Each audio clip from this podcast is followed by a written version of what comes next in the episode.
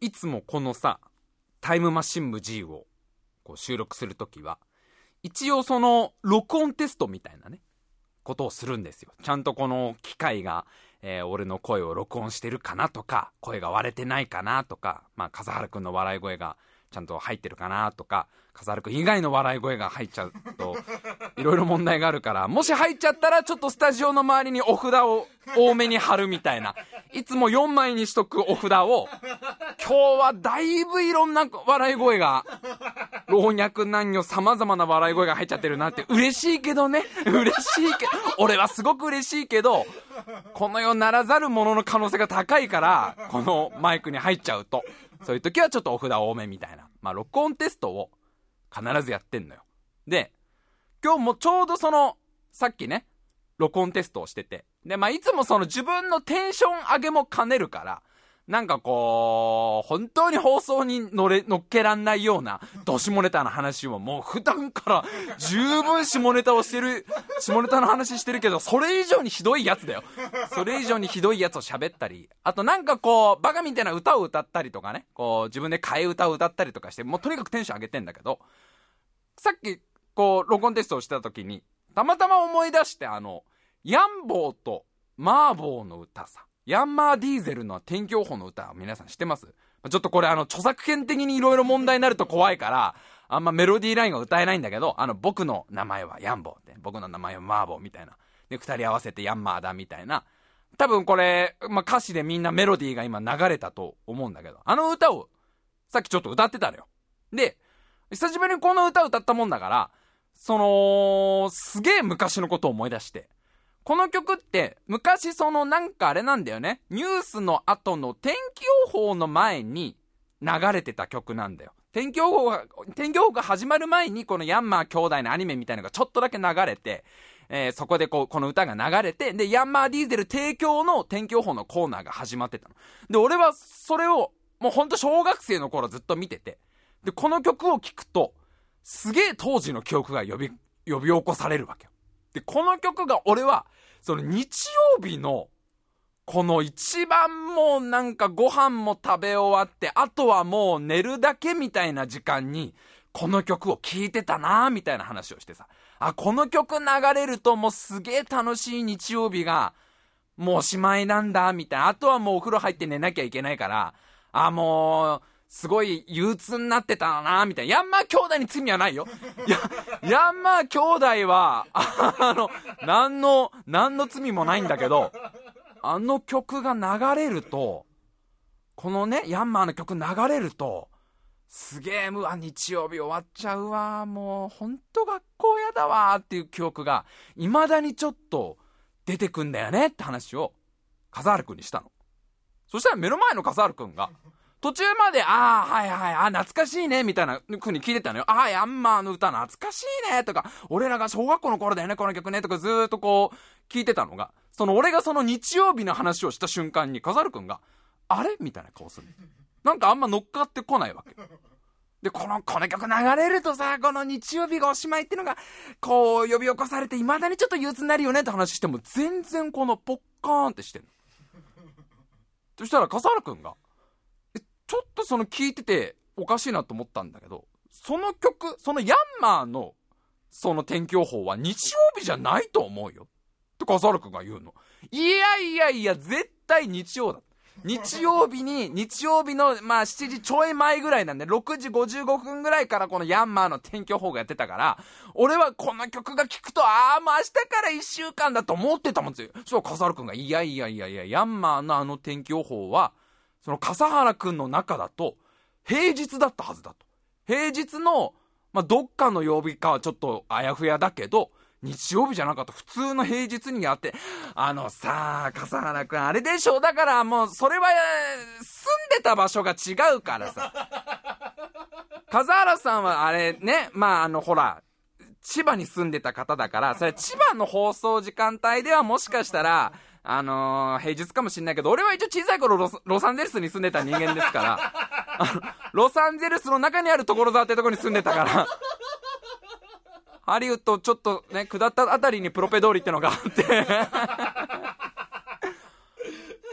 て、いいやいや同じ関東だからそれはないと思うと笠原が言うわけよ。千葉と埼玉で同じ関東なんだから、いやテレビの内容なんかほとんど一緒だから、このなんかいや芸術だったはずだよ白井君みたいな言うわけで、俺は全然譲らないわけよそういう時。いや絶対日曜だったと。だから笠原君がじゃあもうそんだけ言うんだったら調べようっつってこのスマホで調べたのよ。そしたらさ出てきた情報がさ、これヤンマーの天気予報は月曜日から金曜日の夕方というかその夜6時55分ぐらいからやってたみたいな情報が出てきた。月曜日から金曜日の5日間毎日平日はその6時55分ぐらいはヤンマーの天気予報がやってて、日曜日はやってませんっていう情報が出てきた。え、じゃあ何俺はもう何当時毎日日曜日が終わるぐらいの気持ちになってたの。毎日平日のその6時55分ぐらいの時点でもう楽しい時間が全部終わっちゃったよってなってたの。その学校から帰ってきてだいたいまあ4時とかだよね。4時ぐらいで帰ってきて、でうち夕飯早かった。夕飯18時ぐらいね、6時ぐらいだったんだよ。6時にご飯食べてもう7時の時点ではもう楽しい時間が全部終わったで、3時間しか毎日楽しい時間もねえし、その3時間が終わるたんびにこの世の終わりみてえな、世界の終わりみてえな気分になってたってこと。どんだけ学校行きたくねえんだよっていうさ。ただ俺はまだインターネットの情報全部信じてないからね。俺はそのネットの情報ってのを疑ってる人間なので、基本的には俺の記憶 VS Google に乗っかってるデータですけど、本当にいや俺の記憶だとどうしても日曜日のこうもうまた頑張って月曜から学校行かなきゃいけない、やだなーってすげえ思ってたのはもうじゃあ本当勘違い。でも確かに言われてみたらちょっと計算が合わねえなっていうのが自分の中でもあって、っていうのもその日曜日見ていたテレビ番組を思い出すと、ちょっとなんかこの6時55分のヤンマーの天気を見てるはずがないんだよね。だってサザエさんのサザエ一家が最後ちっこい家に飛び込むとこまで見てっからサザエさん6時半からでしょ。6時半からでエンディングの曲の一番最後の全員ですげえちっこい家の中にトントントントンって入るとこまで見てじゃんけんやってっから俺サザエさんとじゃんけんで毎回絶対後出してんねん女って思ってたからサザエさんをそこまで見てるってことはその6時55分ぐらいからの天気が見てないって計算。いやー時空の歪み所沢特有のなんかこうねわかんないけどすごい重力が発生しちゃってなんかフジテレビと日テレの電波にちょっとズレが生まれたみたいなのがあるかもしんないじゃん。そう、確かにでも言われてみればそのサザエさんを見てからそこ天気予報だけ急にチャンネル変えてたとは思えないか。うわだからもうこれみんなに聞こうよ俺が間違えてんのか笠原くんプラス Google が間違えてんのかはこれだからみんなもまあさ当時見てた人とかさいると思うからさ、そのどの時間にそのヤンマーの天気予報を見てたかをさちょっとさツイッターでもメールでもいいからさ、当時まだ生まれてませんっていう人もね先生白井さん当時まだ精子っすっていう当時はまだ精子なんす俺っていう子もいるかもしんないけど、ちょっと聞きたいよね。でもなんかあれな結構最近までやってたんでしょこのヤンマーの天気予報って。いや中身がどれぐらい同じかわかんないし放送時間帯も変わってる可能性あるんだけど、なんか割と 2,3 年前までこのヤンマーの天気予報はやってたみたいな情報もあっから、そのできればその俺らと同い年ぐらいの1990年代小学生で生きたみたいな人たちはどれぐらいのどの日に記憶してるこのヤンマーのっていう、すげえなんかな納得いってないんだけどなでも確かになんか毎日そのヤンマーの天気予報、これじゃあ月曜日から金曜日毎日まあニュース見てたかわかんないけど、もし平日にこのさ6時55分にヤンマーの天気予報見ててさ、あー楽しい時間がもう全部終わっちゃって、もう7時だ、全部もう何も楽しいことこの後ないってもし思ってたとしたら、これはこれで結構合ってんなっていうのもあるんだよ。なんでかというと、うちの家寝るの超早かったんだよ、小さい頃。その白井家の寝なきゃいけない時間が当時8時なんだよ。俺小学校の時は8時にもう寝ないといけない家で、そのご飯がまあ早くて6時にご飯食べて、でまあ7時ぐらいに食べ終わったらもうあとはなんか1個アニメ見たらお風呂入って寝るみたいな生活だったから、確かに7時の時点で世界が終わる感じはあったんだよね。なんか小学校2年生ぐらいまではもうその8時に寝なきゃいけない家だったから、ああ確かにこの平日の7時にヤンマーの天気見てて、ああもう何も僕の人生何にも楽しいことがないなーって感じるのも間違えちゃいないんだよね。すげえ早かったんだなうちの家な。これ昔ちょっとラジオで喋ったか分かんないけど、幼稚園の時に1回だけMステミュージックステーションを見させてもらったことがあって、その俺が幼稚園ぐらいの時にすごい流行ってたのがさ、光源氏っていうジャニーズのアイドルがまあめちゃくちゃ流行ってて、俺すんごい好きだったのよ。その光源氏のあのローラースケートが光源氏もまあかっこよかったんだけど、そのローラースケートってものをさちびっこの頃知らないから、なんかもう魔術を使ってこの人たちはこんだけ速く走れてんだみたいなさ、とにあすごいこのお兄さんたちみんな足に車輪ついてるっていう風に当時すごい憧れてて、でその光源氏が大好きだったから、もうそれをこうまあ親は可愛い子持ったのか、じゃあ1回だけそのミュージックステーションに出てる光源氏を見ていいよってことが1回だけあったんだよね。それまではもう毎日7時半とか8時に寝なきゃいけないのに、その8時から始まるミュージックステーションを1回だけ見させてもらったことがあるので、未だに俺その記憶がしっかり残ってんだけど、その当時感じた感情、その憧れの光源氏を M ステで見た気持ちは、ど真夜中に起きてるな今俺っていうさやべえぜ母ちゃんと、母ちゃんやべえぜと、もうあれだぜ母ちゃん世の中は眠ってるぜと、電気ついてんのうちだけなんじゃないのって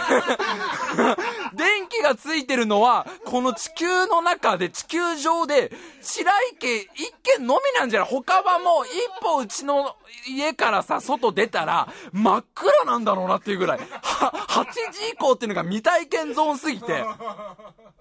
もうど真夜中感は味わえないよね。今どんだけ朝の3時4時まで起きても朝が来ると分かってんじゃん。あの時、なんか僕はもう異次元の世界にこの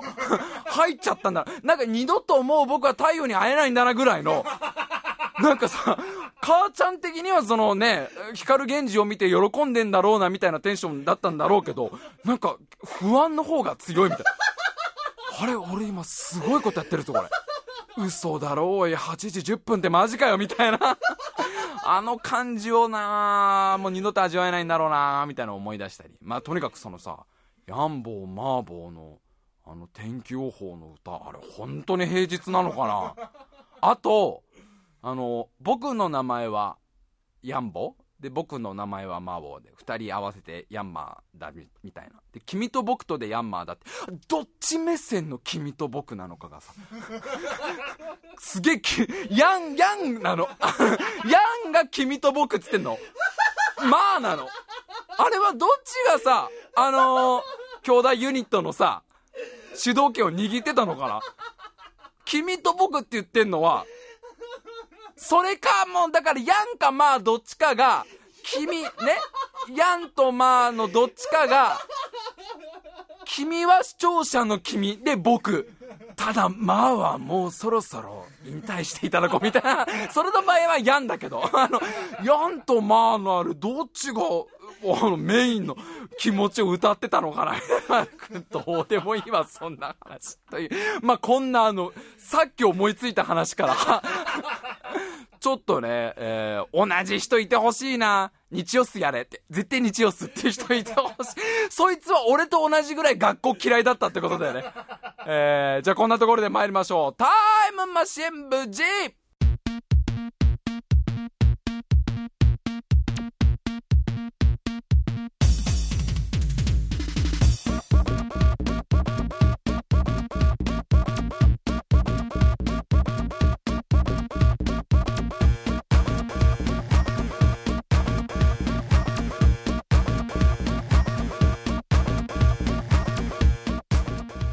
今週も始まりましたタイムマシン部 G、 お相手を詰めさせていただきます白井亮でございます。そして目の前に座ってるのが AD 笠原くんです。よろしくお願いします。お願いいたします。いやーでもさ、思ったのがさ、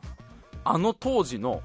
いろんな CM ってあったじゃん。もうその俺らが小さい頃見ていたさ、長谷園の麻婆春雨のあのメロディーラインとかあと佐藤無線素敵なサムシングのあのメロディーラインとかさ、羽衣フーズのあの感じとかさ全部憂鬱になるよねそれぞれの企業には何の悪いところもないし、長谷もいい企業ですよもちろん佐藤無線もいい企業ですけど、あの多分当時7時とかその7時半ぐらいに流れていたであろう CM たちってもう俺らの中では終わっちゃった一日がっていうすごい。だ佐藤無線とか何曜日だった、あれこそ日曜の感じすんだけどね。佐藤無線は笠原くんも日曜って感じする佐藤無線とかが意外と水曜あたりとか。いやでも水曜は羽衣フーズだからドラゴンボールだから、ドラゴンボールの CM といえば羽衣フーズで、あー終わっちゃった楽しい時間がみたいなだからこれ今10代の子とかさ、今それこそまあ先週も喋ったけど、まさしく現在中学生とか高校生の子たちがあの CM 嫌でしたっていうさ、この CM の曲を聞くと思い出しちゃうんすよみたいな、学校行きたくねえなって、もう憂鬱になるんすよっていう曲が俺らにとっての明日仕事行きたくねえな多分そこはそこでリンクすんだよそこは多分そこであーわかるわ、俺は仕事行きたくねえなだけどっていう君にとっちゃそれは学校行きたくねえなのメロディーラインなんだねみたいな、なんだろうね。うわーすっげえ、ヤンボーマーボーの気になるのと、あとヤンとマーどっちなのか第三者がいるのかっていう問題とかさ、いろいろまあ気になるんだけどさ、今年の夏は皆さんナイトプールは行きましたか？ナイトプールですよ。いやもう今年の夏大流行のもうトレンドですよ、トレンド。インスタ女子が大好きなナイトプールはどうですか？やっぱりまあタイムマシン部 G をね聞いてくれてるみんなもやっぱりインスタ映えとかをすごく大事にする、日頃の生活の中でいかにインスタ映えをするね、人の形に見える壁のシミを探すのが大好きっていう僕と同じ方々だと思いますので、ナイトプール行ったって方多いと思いますけど、なんかすごいんだってね、そのナイトプールができたっていうか、そういうサービスは結構前からあるらしいんだけど、なんか特に今年そのインスタ女子の間でものすごい流行って、結構高いんだよね、なんか 7,800 円ぐらいするんだけど、まあ要は夜のプールですよ。夜のなんかホテルの屋上っていうか、まあその庭みたいなテラスみたいなところのプールにみんなでこう入って、楽しもうみたいなナイトプールが今年すごい流行ってますと。でなんかちょっと前に見たニュースというか、まあネットニュースみたいので、そのナイトプールがまあ若干炎上してますと、若干こう燃え上がってると。でなんでかっていうと、そのまあテレビでなんか特集されたらしく、そのナイトプールが今すごい流行ってますで、インスタ女子がみんな押しかけてますみたいな。でインタビューしてんだよね、そのインスタ女子、来てるインスタ女子たちにさ、ナイトプール楽しいですかみたいなインタビューしてたら、そこで遊んでる女の子たちがみんな泳がないと、ナイトプールでは泳がないんですよみたいな、そのなんならもう顔つけんのも、水に顔つけるのも嫌なんです、なんかメイクが落ちちゃうのでつって、でその泳ぎに来たりとか潜るために来てるんじゃなくて、基本的にはその写真を撮ってそれをインスタとかにアップするために来てるので、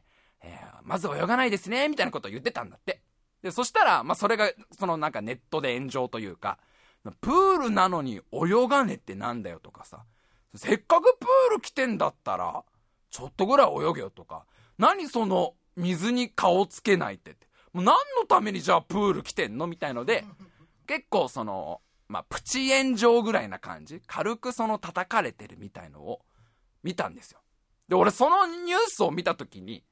なんかこう、その、叩く側の意見、ナイトプールなんだから、プールなんだから泳げよとかさ、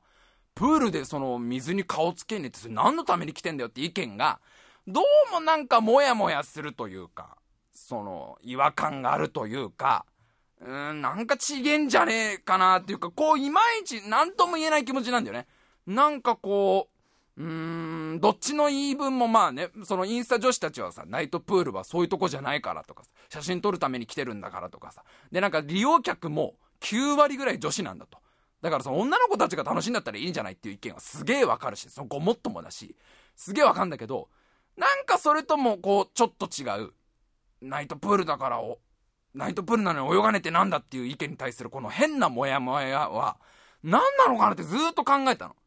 で、はっと分かったんですよ。なんでこのナイトプール叩く意見に対して俺はすごい嫌な感情、ぶっちゃけちょっと嫌だなっていう、そんなこと言わなくてもよくないってなんなら思ったわけよ。そんなに叩かなくてもよくないとか、そんなにきついこと言わなくてもよくないと思ったのは、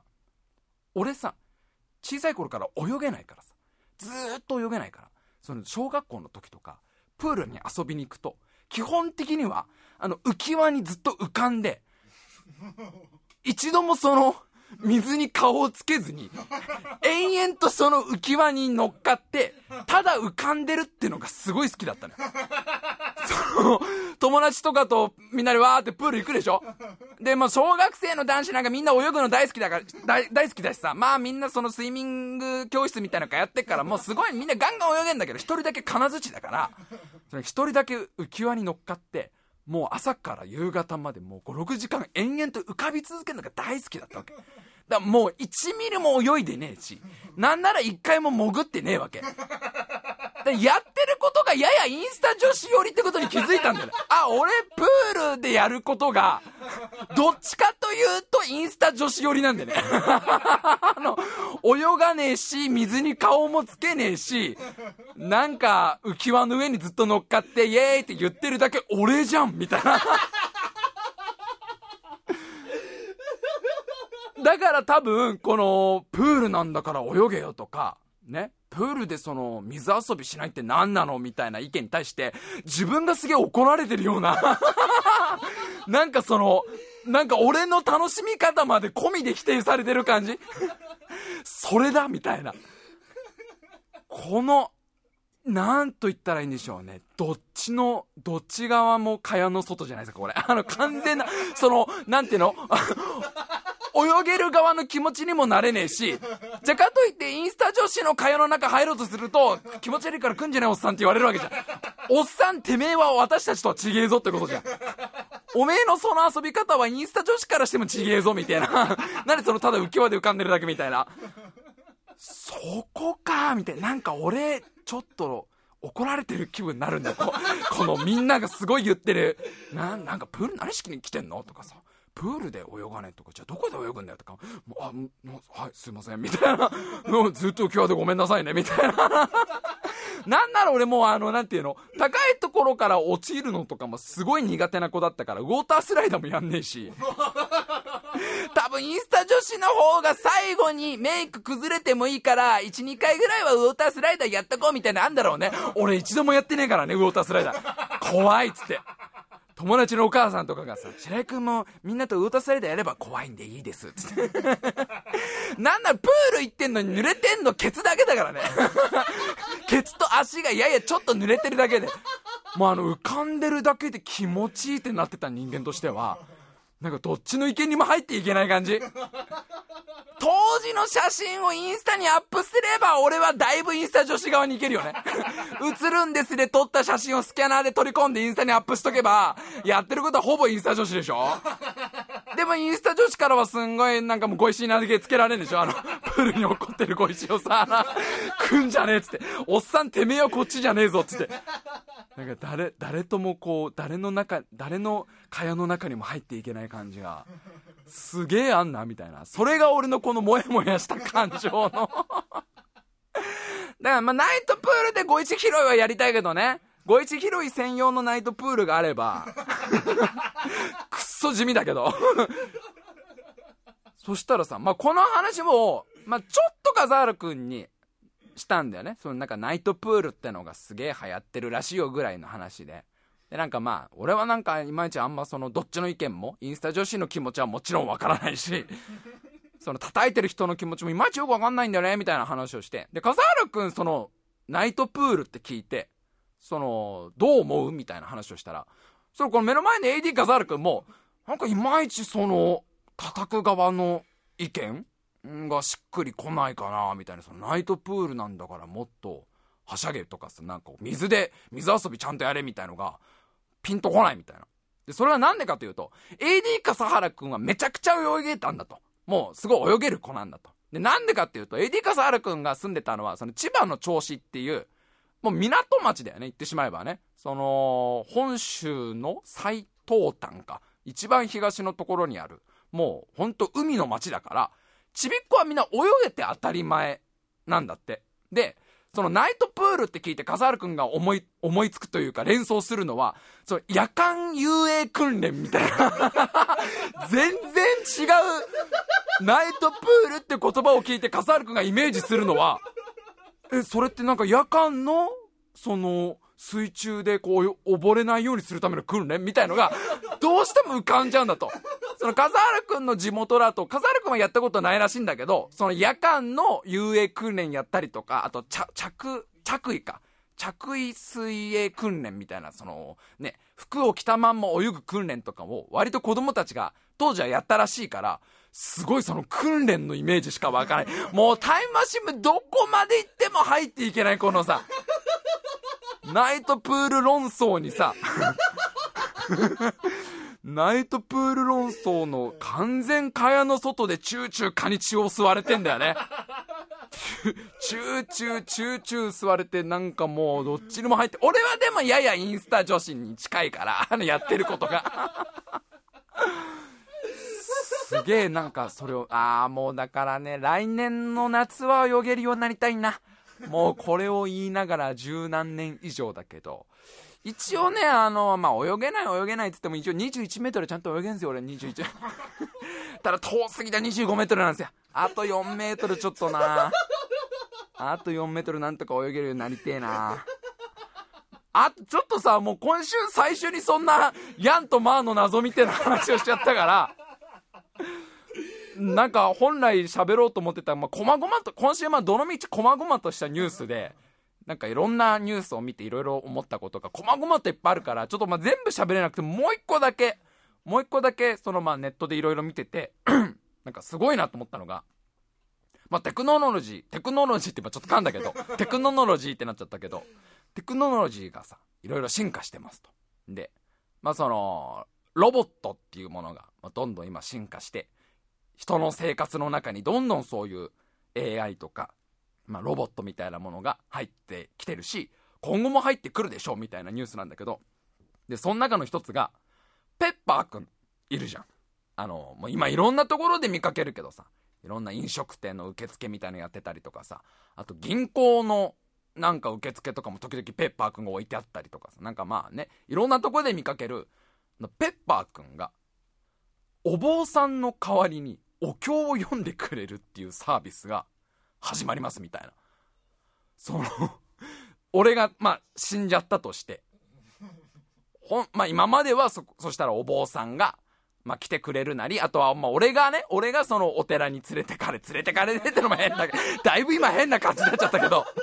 まあお寺とかさ、そういうところでお坊さんがお経を読んでくれるっていうのが今までだったじゃん。でそれがまあ新しい試みで、ペッパーくんがその代わりにお経を読むサービスっていうのが始まったんですみたいなニュースを見て、でさ、まあ、結構やっぱりそのいろんな意見が多分あると思うんだよな。それはどうなのみたいな、なんかそれ誰のためのじゃあお葬式なのとかさ、多分こうどっちかというと拒絶感を感じる人の方が多いと思うんだよ。まあ、多分そういうのやるのは好きな人なんだろうけど、そういうちょっとね面白いのが好きな人がペッパーくんにお経を読んでもらうんだろうけど、まあまあ割とこう皆さんというか、まあ世間一般からしたらちょっと拒絶反応するニュースじゃん。でも俺は自分が死んだらもう本当のお葬式とか全然いらない人なの。もう昔からこれほんと小さい頃からこれ全然変わってないところで、もし自分が死んじゃったらもうお葬式とか基本やらなくていいし、お墓もいらないってずっと思ってる人だし、でおそらくこれは今後一生変わらないだろうなと俺は思ってて、もう死んじゃったらもう別に何にもいらない。いやまあお葬式はね、お葬式はその目の前のエディ・カザル君が弔辞を読んでくれて、俺がいかに優しくて優れた人間だったかっていうね、善人だったっていう弔辞を読んでくれるから、それでみんなの好感度が上がるっていう、これはもうそういう契約を結んでますので、笠原さんとは。今どんだけクソ野郎でも AD 笠原さんが全部それをさ裏返しにしてくれる、弔辞を読んでくれるっていう、まあだからその笠原くんが弔辞を読むためだけのお葬式はやってもいいんだけど、もともとそのお葬式とかお墓とかそういうものをいらないと思ってる人間なんだよ。でまあ、例えばじゃあ自分の家族とか自分の友人が、まあ、それだとちょっとこう心の踏ん切りがつかないみたいなのがあるでしょ。多分お別れのどっかけじめがつかないから、そのためにお葬式をやりたいってならまあわかるんで、みんながなんかそのああ白井死んじゃったねっていう死んじゃったねあいつっていう区切りをつけるためになんかちっこいお葬式だったかわかんだけど、もともとそういうものに全然なんていうか思い入れって言ったらちょっと違うけど、むしろやらない方がいいぐらい、俺に関してはね、自分のお葬式とかお墓はない方がちょっと俺はいいと思ってる人間だから、このニュースを見た時にペッパーくんがお経を読むってニュースも、まあ、全然ありだなと思ったわけよ。そのコストがそれですごい安いとかさ、なんか予約がもう簡単なのか分かんないけど、実際その簡単だって言うんだったら、もう全然俺はこのペッパーくんのお経でも全然いいなって思ったんだけど、ちょっと思ったのが、まあ俺が死ぬじゃん。俺が死んで、まあいろいろ、まあね、その手続きが大変だったりとかお金がかかるからっていう理由で、そのペッパーくんのお経で、じゃあシャレ君を送り出そうって話になってね、白井さん散々ラジオでそう言ってたしね、じゃあほんとペッパーくんに送り出してやろうっつってさ、ペッパーくんがお経を読むじゃん。そこで、万が一俺が死んでだよ、幽霊になってこの自分の棺の上に出てきてペッパーくんのお経を聞いて成仏できなかった時だよねペッパーくんじゃ全然その天国の階段のフラグが立たない可能性がちょっとあんだよね、これね。基本俺はあんまりその死後の世界とかぶっちゃけそんなに信じてない人だなこんだけネタにしといてんだよ、こんだけ幽霊の話とかしといて、あんまりそういう死後の世界とかを現状は信じてない人間ですけど、もし仮に本当に死後の世界があってだよ、で自分が幽体離脱みたいな感じでふわって出てきてさ、ああ本当に死後の世界あんだみたいな、うわ幽体離脱、ああ俺死んでるみたいな、もうね目の前にすぐ俺のこの遺体がねあってさ、泣き殻があってさ、でこう参列者がいてさ、で笠原くんがすげえ感動的な弔辞とかやってくれてうわーすげえ本当にあるんだ、本当に幽霊ってあんだっつって、でずっとペッパーくんが頑張ってお経を読んでくれるわけじゃん。あー本当にペッパーくんが読んでくれてんだなって、みんなありがとうな、本当にありがとう。俺もいろんなことあったけどさ、あっちに行っても頑張る、天国行っても頑張るからさ、地獄かもしんねえけどさ、頑張るからさ、生まれ変わったらまたなんかザルくんな、ラジオ、な、生まれ変わったらまたラジオをやろうよ、な、だから上で見守ってっからさ、な、すぐ来んじゃねえぞ、上で見守ってっから、来ねえな階段っていう全然来ねえぞ、あれこれもしかしてペッパーくんじゃダメなのみたいなその可能性ちょっとあるよね。おいおいおいおいおい何撤収してんねんおいおいみたいなおいおいみんな撤収すんねんみたいな、おいペッパーくんの電池抜くなよおいみたいな、何そのお葬式お開きみたくなってんだよ、俺まだ成仏してねえからみたいな、これやっぱペッパーくんじゃダメ、なんかちゃんとしたお坊さんじゃ、あーそれ知っとけばなーの可能性がまず一個あんなってのと、あと自分が死んでね、もうこういや幽霊になりましたと、幽霊になってペッパーくんがお経を読み始めましたと、でこうみんなのこう葬式来てくれてさ、であみんなありがとうなっつって、あでもなんかなもうちょっと行きたかったっていうかさ、まあ死んじゃったからもうさ、その何を食いてもしょうがないんだけど、あと10年はタイムマシン部やりたかったかなとかさ、散々苦労させた数ある君にこう何の恩返しもできなかったなとかいろいろ思うわけじゃん。やっぱみんなの顔を見ながら あの時こうしとけばこうしとけばとかいろいろ思いながらもさ、ペッパーくんの今日でこう自分の体がだんだん成仏し始めた時、どんだけ未練ねんだよ俺と思うよね多分思うよね。実際のとこ俺どんだけ未練ねんだよって、え、なにペッパーくんのペッパーくんのあの声で俺いけんのみたいなえ、なにペッパーくんの声で全然俺は何旅立てんの、それはどうなのみたいな。こっちと気持ちとしては、こっちの気持ちとしてはこれ間違いあれかな、もしかしたら俺このまま自爆霊とかなっちゃうのかなとかさ、こんだけやり残したことがあったら俺笠原くんに取り付いちゃうのかなとかいろいろ思ってんのに、全然それでは読みますねみたいな南明法蓮華経みたいな機械の声で自分がシュワーうっそマジでどんだけ軽いの俺の魂っていう極楽浄土の受付にちょっと笑われんでしょペッパーのお経で来たんですねみたいな感じでちょっと笑われんでしょ、神様にもちょっと笑われんでしょ君何ペッパーくんので来れたのって初めてだよペッパーくんので来た人っていうそれを思ったらちょっとなーっていうっていう思ったって話まあ他にもちょっとねぼちぼちねなんかニュース見てて思ったことあるんだけど、まあまあちょっと今週コーナーもやりたいので、この辺にしときましょうというわけでコーナー参りましょう。おまかせランキングですね、今週は花火が4位になるランキングたくさん送っております。あ、あれだ、コーナーのタイトルをまず言わないとだそれではコーナー参りましょう。おまかせランキング。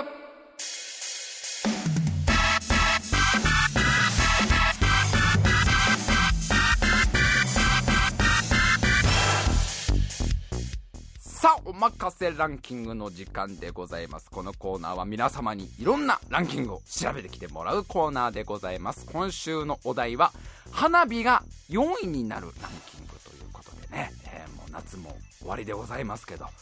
どんなランキングがあるのかどんどん紹介してまいりましょう。5つ目、ラジオネーム USB コネクターは友達。夏休みの宿題の絵日記、言っていなくても想像でなんとか書ける思い出ランキング要因花火、まあ花火は書けるわな、花火は書けるよ。とりあえずね、赤と黄色と青でなんか花見ての書いときゃいいんだから、3位自然全般自然全般はまあ何でもね、山でも川でも海でも大体をもう想像で書けますよ。2位おじいちゃんち、行ってやれよっていう、もうおじいちゃんちなんだ、おじいちゃんちを想像で書くなよ。1位ラピュタ、まあまあ見てっからね、夏休みに1回ぐらいは。ただまあそこ突っ込まれる可能性あるけど、ラピュタに行きましたって話をしちゃうとラピュタを見たっていう絵日記だったら通るかもしれねえけど。いや、続いて参りましょう。花火が4位になるランキング、ラジオネームトマトごっこ。まだ付き合っていない男女の距離をぐっと縮めてくれるひと夏のシチュエーションランキング、4位花火。まあ花火はね、そりゃまあ相当縮まるでしょう。やっぱり夜で暗い中ね、キュッとこう近いところに座ってね、なんか綺麗な花火見るんですから、それはまあ距離縮まると思いますよ。3位、ゾンビに囲まれた山小屋の窓から見る花火ちょっと高まったかな、吊り橋効果がプラスアルファとして入るかなまあ、ただ花火をね、隅田川とかで見るのもいいですけど、それよりもう一個その恋を叶えたいなら、ゾンビに囲まれた山小屋の窓から見る花火ってのはこれいいんじゃないんですかね。2位、大量のゾンビに囲まれたショッピングモールの屋上から見る花火まあ山小屋じゃちょっと物足りないと山小屋じゃちょっと守られてる感じがすると、あとゾンビの数が足りないとそしたらもうあれですよ、もう地平線を埋め尽くすかのような大量のゾンビに囲まれたショッピングモールの屋上ですから、まだ開放感があっていいね。開放感がある中、花火は誰が打ち上げてんだって花火は花火じゃなくて、それ SOS とかのなんか照明弾なんじゃねえのわかんねえけど、そのシチュエーションだってあんまね、誰かが打ち上げた照明弾を花火って言ってる感じがするけど、そしてそれはもう結構世界は末期だぞ。1位、ゾンビしかいない世界で太平洋をさまよい続けるボートの上でする線香花火って、もう いよいよもう打ち上げることもできない世界になっちゃってますけど、まだ付き合ってねえんだその状況で。その状況でまだ付き合えてないってことの方が問題かな。もうゾンビしかいないんだよ。ゾンビしかいない世界でたった二人ぼっちでこう太平洋をさ、なんかもう燃料もなくなっちゃったボートだよね。燃料もなくなって食料も底をつき始めて、もうあともう3日4日ぐらいしか生きられないという時に、たまたまなんかこうその前のボートの持ち主が取っといたなんか花火セットみたいなやつの線香花火に火をつけ、そこでやっと縮まるの距離。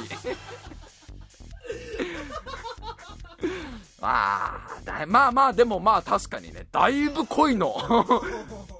成功確率は高まりますので、ぜひですね、ゾンビにあふれかえった世界で皆さん試していただいて。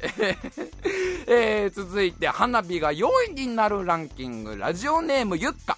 とにかく混んでいるイメージランキング4位、花火。1位、ミーアキャットの巣の中。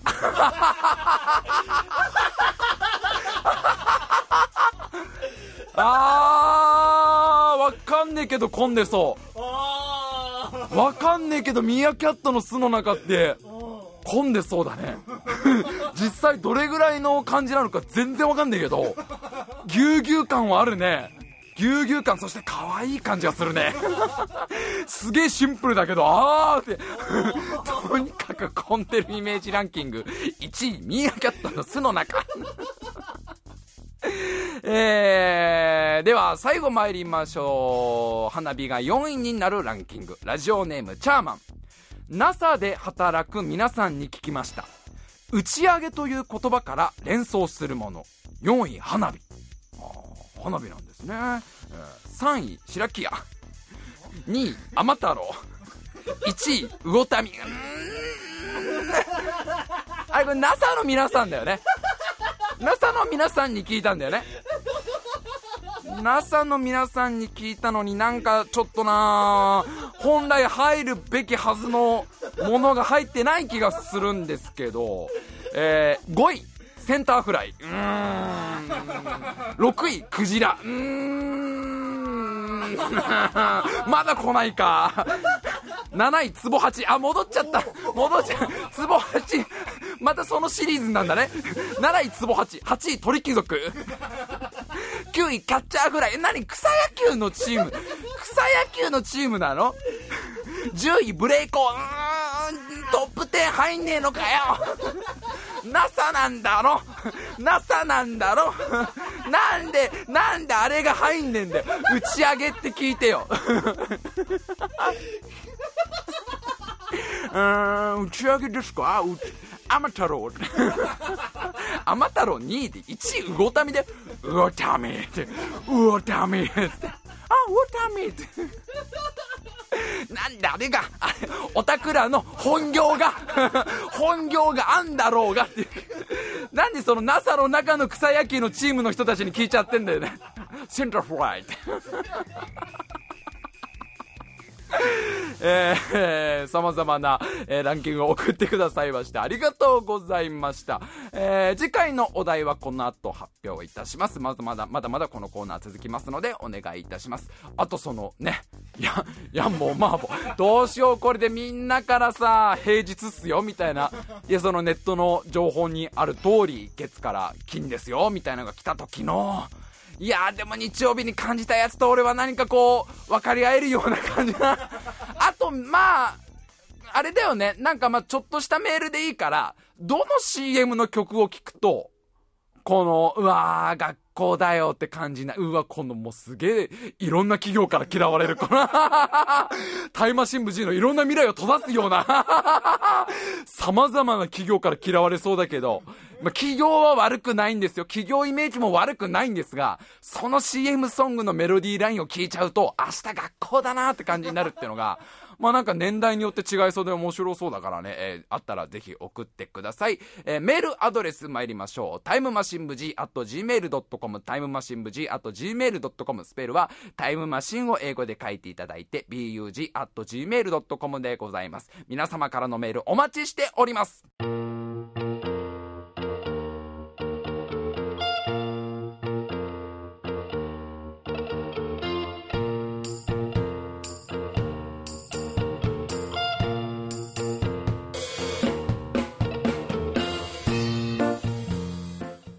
さあ今週も長々と喋ってまいりました。まずは次回のおまかせランキングのお題ですね。こちらが洗濯機が2位になるランキングということで、この時代にこのもう普及しまくってる洗濯機、これあれ分かんなくなっちゃうね。これね、正式には洗濯機だよね。でも会話の中だと洗濯機って言ってるよね。くあんま言わないよね。まあいいや洗濯機が2位になるランキング、こちら送ってきてください。お願いいたします。あと現在募集中はあれですね、桃太郎のおじいさんとおばあさんが普段何してっかだよね。おじいさんはどこに何しに行ったのか、おばあさんはどこに何しに行ったのかをですね、さすがにちょっと山に芝刈り、川に洗濯は古いんじゃないかということで、今のおじいさんおばあさん、現在の桃太郎のおじいさんおばあさん何してるかを、送ってきてください。お願いいたします。あと、来週なんですけど、一応収録の予定日が、まああくまでこれまだ予定なんだけど、9月の13なんですね。13日が今予定してまして、あれですよ、もう白井さんの誕生日の前日ですから、これはもうぜひ皆さんから誕生日のお祝いメールをですね、いただきたいなと思いまして、まあこのラジオいろんな方がいろんな方が聞いてくださってますので、まあ以前はスティーブン・スピルバーグさんとかがね、白井くんおめでとうとメール送ってきてくださいましたけど、今年はどんな著名人の方やどんな方が、私の誕生日をお祝いしてくれるんでしょうか。皆さんぜひ代理人で結構でございますよ代理人の皆さん、ぜひ白井誕生日おめでとうメール送ってきてください。お願いいたします。いやー、しかしさ、ペッパーくんのお経、俺なんかそれやりたいというか、これね、俺が死ぬ時までそのサービス続いてんのか分かんないけど、ちょっとなんかね、俺ワクワクしちゃうんだけどね。どうなんだ現状、まあそのサービスが始まりますか始まったかどっちかなんだけど、でもまあね、ある程度それをさ、やる人がいるってことで見込みがあるってことだよね。それを希望する人があって、うわー、俺そんであれだな、半透明の俺が右往左往してるのをみんななんかイメージしてほしいよね。参列したみんなは今半透明の白井がテンパってんだろうなみたいなのを。いやー、あとどっかでまあね、ナイトプールとまでは行きませんけどちょっとね、プール行って泳げるようになりたいってのがあるから、なんかちょっと企画で考えようかな。白井亮のその25メートル泳げるか企画みたいなのをちょっと来年までになんかやりたいなとか思ったりとかしました。というわけで今週も最後まで聞いてくださいましてありがとうございました。また来週。